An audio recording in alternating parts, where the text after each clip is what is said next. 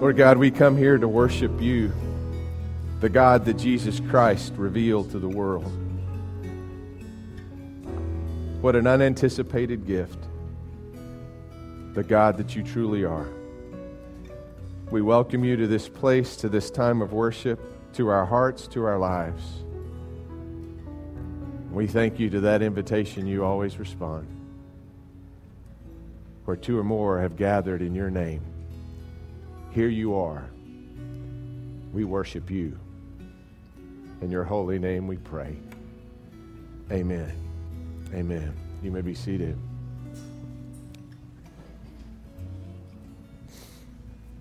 I recently saw a little video clip of Reinhard Bonnke. Maybe you know that name. He's an evangelist to millions on the continent of Africa.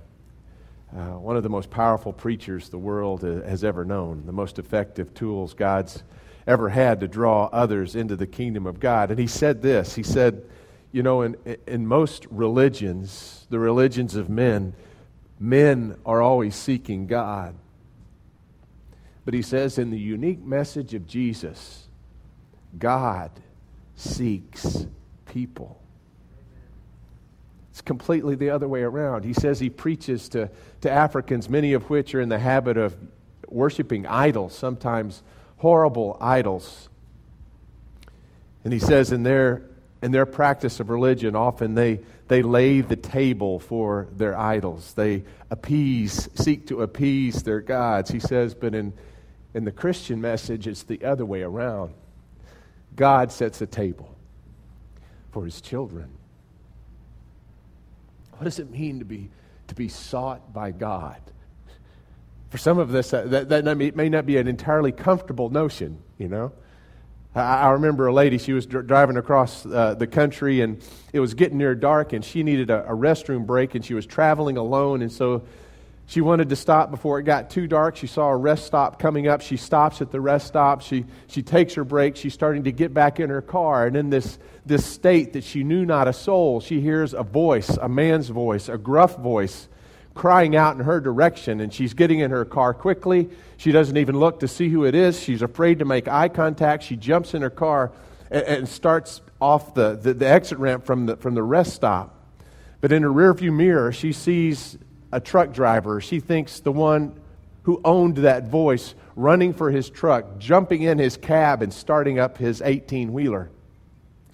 And she, she made it down the highway quicker than he could at first, but eventually his, his semi started catching up to her. And she, she thought maybe she was just imagining it. Maybe it was just in her mind. Maybe she didn't have anything to fear, but he got closer and closer and closer until finally it seemed that he would just crawl up on her back bumper and he started flashing his lights. And she thought, oh my gosh, I haven't been imagining this. Something is terribly wrong. And, and so she waited for the next exit and at the last minute veered off to the side, got to the quickest gas station she could slid the car in between the, the pumps and the door and ran in as fast as she could, seeking refuge. Sure enough, the 18 wheeler was right behind her, those big uh, air brakes. Uh, bringing the 18 wheeler to a stop just behind her car. And she feared as he jumped out of the cab and started to run. But he didn't run towards the doors of the gas station. He ran towards her car, opened the back door, and pulled out a mugger laying in wait that had gotten in her car while she was at the rest stop, pinned him to the ground until authorities came. What does it mean to be pursued by God? Sometimes I think we have the wrong idea that, that He's pursuing us with a heart that may be angry or disappointed. But this is the heart of a parent that longs more than anything for the embrace of his child for your safety, for your protection. When God pursues, it's always for the purpose to save, it's always for the purpose to redeem, it's always for the purpose to love. God pursues. I love the 23rd Psalm. Don't you? Surely goodness and mercy shall follow me all the days of my life. Surely goodness and mercy shall follow. You know, I always thought of that as passive, you know, like a wake behind a boat that, you know, just because of God in my life, stuff gets left behind. But that's not the picture. The word for follow is a word that hunters use. It's a Hebrew word for a man on a hunt, pursuing. Surely goodness and mercy is hunting you down. We come this day to a meal that God spreads for his children. And in that, we might misconceive that it's us coming to God, but even more so, folks, it's God pursuing us to redeem, to save, to embrace, to empower. God comes in this meal seeking us. On the night in which he gave himself up for us, Jesus took bread.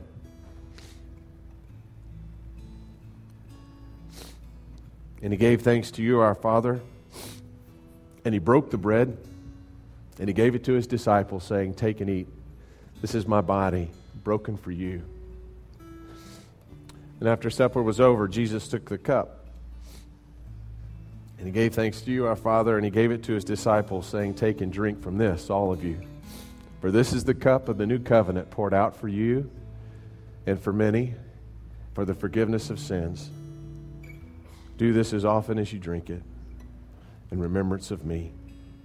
And so, Lord God, we pray that you pour out your Holy Spirit on these gifts of juice and bread upon us, your people.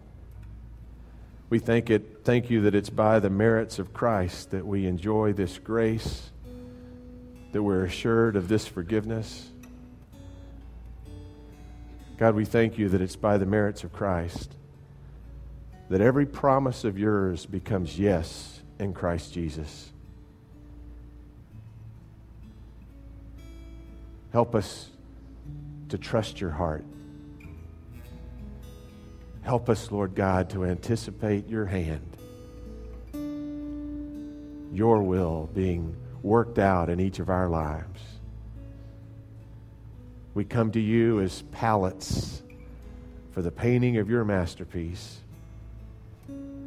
Work in us this day, Lord God, by the power of your grace. Pursue us as we seek you. In the name of the Father, the Son, the Holy Spirit, in the very words with which the Son taught us to pray, we pray, saying, Our Father, who art in heaven, Hallowed be thy name. Thy kingdom come. Thy will be done on earth as it is in heaven. Give us this day our daily bread, and forgive us our trespasses as we forgive those who trespass against us. And lead us not into temptation, but deliver us from evil. For thine is the kingdom and the power and the glory forever. Amen. Amen. Thank you. We invite you to the table of the Lord.